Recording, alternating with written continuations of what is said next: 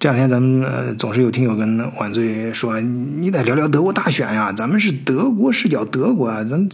那些媒体上到处都在乱说乱七八糟的说些什么呀？我看很多都是，我也确实看啊，很多都是把德国的一些呃文章什么德语的给翻译过来啊，简单的转述一下。我估计他们很多甚至都不知道自己在说的是什么，乱七八糟的，没有重点，不知所云。所以呢，今天我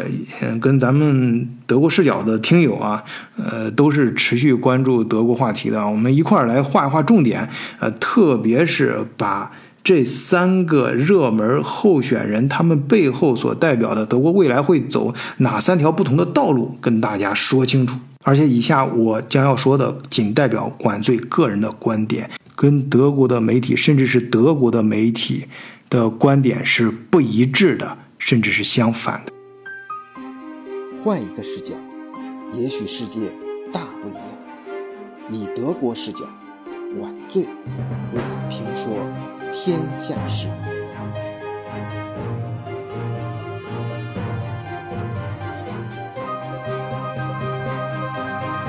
社民党的肖尔茨。联盟党的拉舍特和绿党的候选人贝尔伯格啊，这三个人呢，我在前面节目里面都分别专门做节目介绍过他们的背景和经历啊，这儿就不重复了啊。重点是看这三个人现在在媒体上还有各个的宣传海报上都明确的打出了他们的标语。你不要认为这是一个简单的广告啊，每个人喊出的这句话其实浓缩了他们整个政党的。执政纲领，也就是说，用俾斯麦的话来说哈，他如果他们上台之后，他们作为呃这个舵手，会把呃德国这条在历史河流中的大船往哪个方向上开？哎，要不这样，我还是先把这三个人分别喊了什么口号跟大家说一遍啊。这第一个是呃肖尔斯，他嗯是 SPD 的肖尔斯，他说的是 competent for Deutschland。就是德国更有竞争力、更棒、更强大。CDU 的拉舍特他喊的口号是 “Gemeinsam für ein modernes Deutschland”，啊，意思就是现代的德国、统一的德国，或者说是只有统一才是德国的未来啊，才能建立现代的德国。啊，注意他这里的统一和团结是另有深意啊，我们待会儿说。然后绿党贝尔伯格说的是 “Wirtschaft und Klima ohne Krise”。就是经济啊和气候啊，但是啊没有危机啊。我们首先看社民党的肖尔茨啊，这哥们儿首先他的上台呢，我在前面就见过他，就是在党内啊，从施罗德之后，呃，其实呃社社民党都走入了。低潮啊，一一蹶不振啊，民调这个支持率越来越低。前两年也是频繁的更换党内的一把手，哎，最后换来换去换到啊，换来换去最后换到肖尔茨的时候，呃，停下来了啊，基本上他把这个。呃，党内的基本盘算是稳住了。然后这哥们儿呢，是一个典型的技术型政客，在政策执行层面非常的纯熟。他本人现在目前也是德国的国家副总理，内阁。政府里面担任呃财政部部长也已经三年了，在此之前呢是汉堡的呃，就我原来就在这城市经济一直搞得不错嘛，汉堡的一把手，呃，干了十几年。而且这哥们儿面对媒体的时候啊，他对自己的表情啊，包括手势啊的管理是非常严格的啊。这个尤其是相对于拉舍特来说啊，几乎是没有什么漏洞，所以他提。提的口号啊，你也可以看出，真的是一个政客呃能够喊出来的最保险的一个口号啊，就是你你们你们选我啊，可能不是最棒的啊，不是说最能给你带来惊喜的，但一定不会错。这哥们儿比较懂行啊，你们 也能看到我之前的呃这个经历啊，搞得都还不错。呃，当然这哥们儿在一些嗯金融政治方面也有一些丑闻啊，这常在河边走，哪有不湿脚啊？但是我能保证的是，跟你德国兜底儿啊。如果选择我上位的话啊，至少咱差不了。呃，注意啊，你也别光往好的方面想，这也就意味着他其实并。不愿意或者也没有这个能力去提出比较惊世骇俗的、比较大的变革和改动。如果他上位的话，德国的未来可能会比较无聊啊，比较继续咱们所谓的嗯工匠精神吧，其实就是无聊的另外一种说法。但这哥们不怕，他之所以这么喊，是因为他很有政治的斗争经验。他知道现在的德国民众在疫情之后啊，或者说是应该说是现在还在疫情当中的德国民众最需要什么啊？我能让你们保证你们现在的生生活水平能够保持住啊。最重要的就是维系或者加强德国的经济繁荣。相比之下，拉舍特啊就要更活泼一些啊。他呃敢于明确的强调一个事情，就是就是统一和团结。这个统一和团结，它指的是更深层次啊，是指的是要建立大德国，确切说要把欧盟统一起来。这其实是德国历代政治家，包括呃希特勒和他之前的。呃，老德意志啊，那些贵族们所要完成的一个最大的德国战略，这我以前专门有几期节目聊过，我对德国这一点的认识和确认。但这哥们儿的个人行为习惯呢，所表现出来的气质跟这样的一个政治纲领好像有点不太，呃，不太一致啊。气质有点不太到位啊！你看二战后德国那几个政治家，包括最新的呃施罗德啊，这些你都能明显感觉到他的政治纲领，包括他继承的呃默克尔啊，被称为铁娘子默克尔，也是小心翼翼的在贯彻这个整个德国的大战略。但是这哥们儿呢，就 很多一些地方就。经常被人家揪住啊！最典型的就是前段时间，呃，德国闹疫到闹这个水灾的时候，他居然在镜头前面，在背景里面被人家抓拍到他在偷笑啊，而且笑的这个面部表情非常的夸张。而这个时候，前台的这记者正在现场直播，这讲疫情给德国民众带来多大多大的伤害啊！你那显然就犯一些低级的错误嘛。就是潜意识里面，你可以感觉到他可能对这些生意不是很看重，因为他他好像觉得自己很聪明，他知道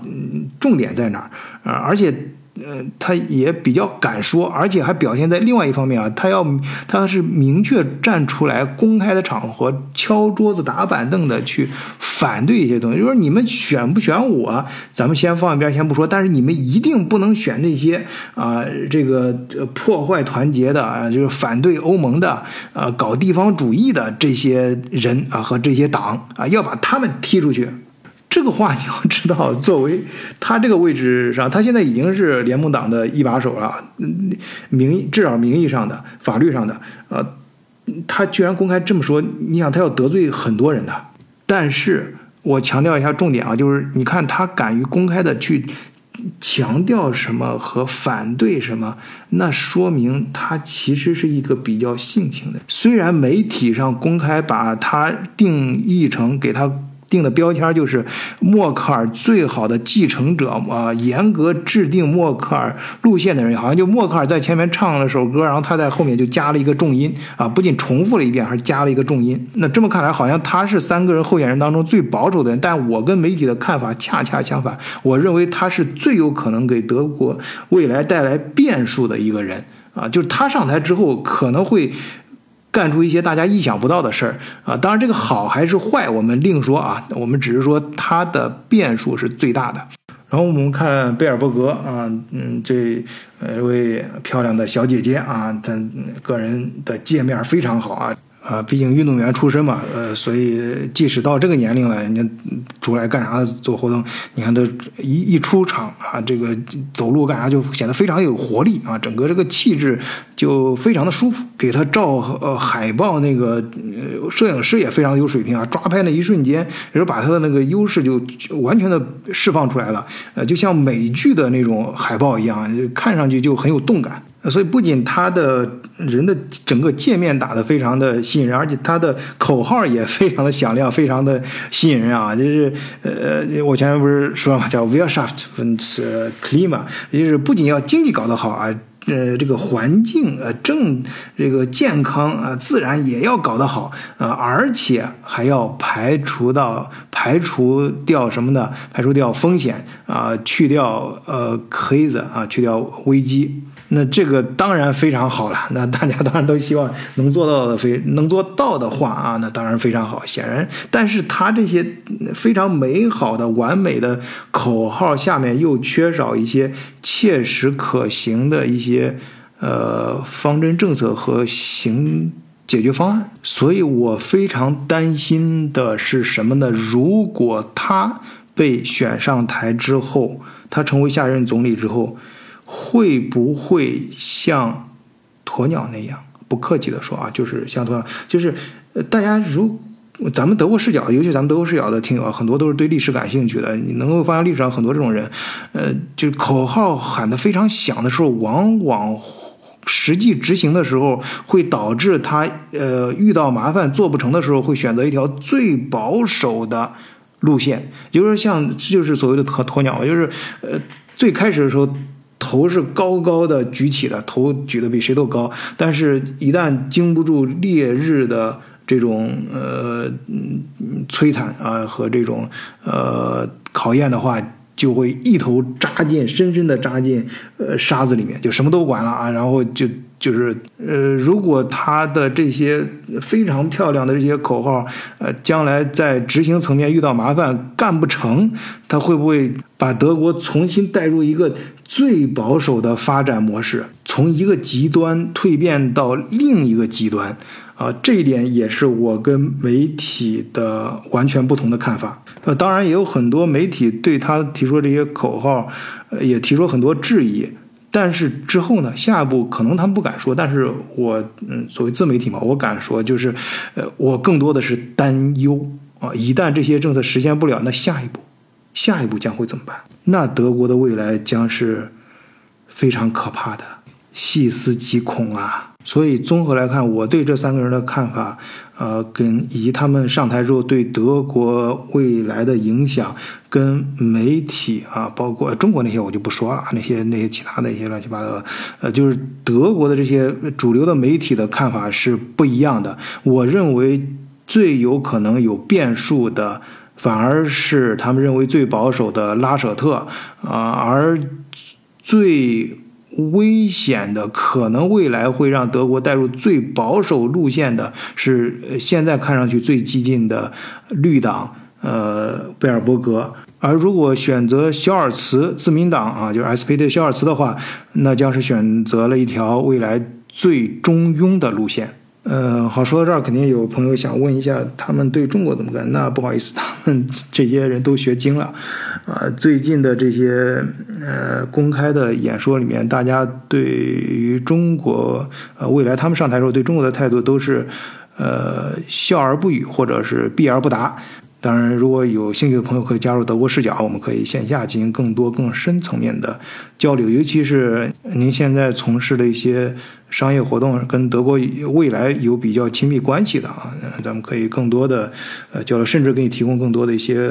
咨询服务，比较专业的啊。呃，这儿跟大家再说一个事儿啊，就是跟很多听友商量之后啊，呃，我也是接受了建议，也是重新定位了一下，还是决定呃。打开一个视频频道啊，我在西瓜啊和抖音上都注册了账号啊，新的账号呃专门跟大家讲故事，所以在那两个平台上，晚醉就是叫晚醉多奇事啊，多就是多少的多，奇就是奇怪的奇，事就是故事的事，相对于其他那些讲。呃，奇怪故事的和悬案的悬疑故事的，呃，博主呢，晚醉自然有晚醉的风格了。那就是我会加入更多的一些，呃